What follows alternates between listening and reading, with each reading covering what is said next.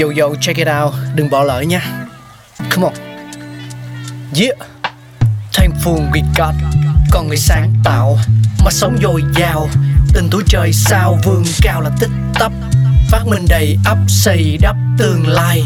Có một không hai nhưng liệu có ai còn nhớ dùng? Xin được gửi lòng biết ơn vô hạn đến những con người không ngừng sáng tạo, mang đến những phát minh mới thay đổi cuộc sống. Thankful we got.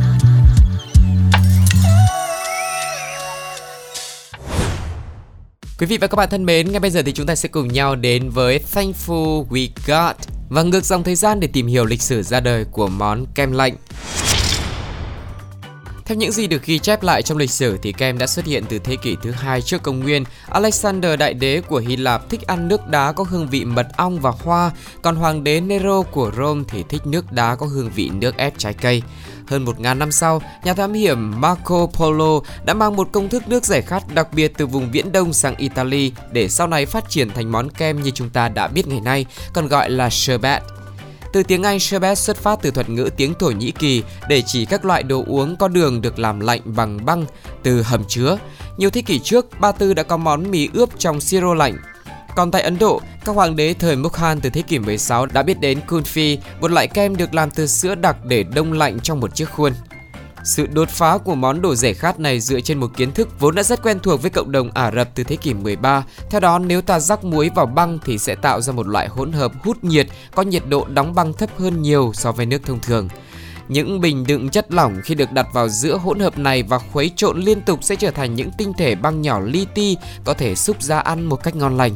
Các nhà sử học ước tính rằng công thức này đã phát triển thành kem vào khoảng thế kỷ 16. Những ghi chép về món kulfi cũng xuất hiện gần như đồng thời với những bằng chứng sớm nhất về loại nước trái cây đông lạnh tại châu Âu. Những loại sherbet đầu tiên của châu Âu có thể đã xuất hiện tại Italy vào đầu những năm 1600. Các ghi chép mô tả về món tráng miệng nước đá này xuất hiện từ những năm 1620.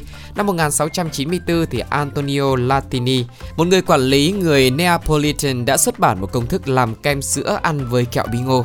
Tuy nhiên, nước Anh dường như đã phát hiện ra kem cùng lúc hoặc thậm chí là sớm hơn cả Italy. Vào năm 1672, một người Anh tên là Elias Ashmore đã ghi chép về một đĩa kem tức là ice cream đã được phục vụ cho vua Charles đệ nhị trong một bữa tiệc từ năm trước đó. Trong khi đó, tại Pháp vào năm 1660, Cà phê Prokop, một quán cà phê đầu tiên ở Paris đã giới thiệu một món kem được pha trộn giữa trứng, sữa, bơ, kem tươi, đánh dấu sự xuất hiện của kem trong đời sống của người dân Pháp. Kem đã theo người châu Âu vượt Đại Tây Dương tới nước Mỹ vào năm 1744. Tổng thống Mỹ George Washington đã mua một chiếc máy làm kem cơ khí cho điền trang của mình ở Mount Vernon vào năm 1784. Trong tác phẩm Ngôi nhà nhỏ trên thảo nguyên của Laura Ingalls Wilder, vốn đã rất quen thuộc với người đọc Việt Nam qua sách và loạt phim truyền hình dài tập cùng tên, đã mô tả chi tiết một công thức làm kem dựa trên nguyên lý bằng rắc muối.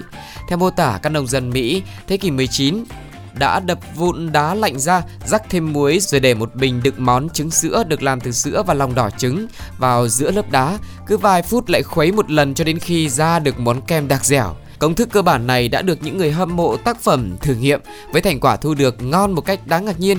Và sau một vài những biến cố trong lịch sử, cùng với việc hạn chế các cái sản phẩm từ sữa được dỡ bỏ, nước Mỹ đã ăn mừng chiến thắng bằng món kem. Người Mỹ tiêu thụ hơn 20 lít kem mỗi người vào năm 1946.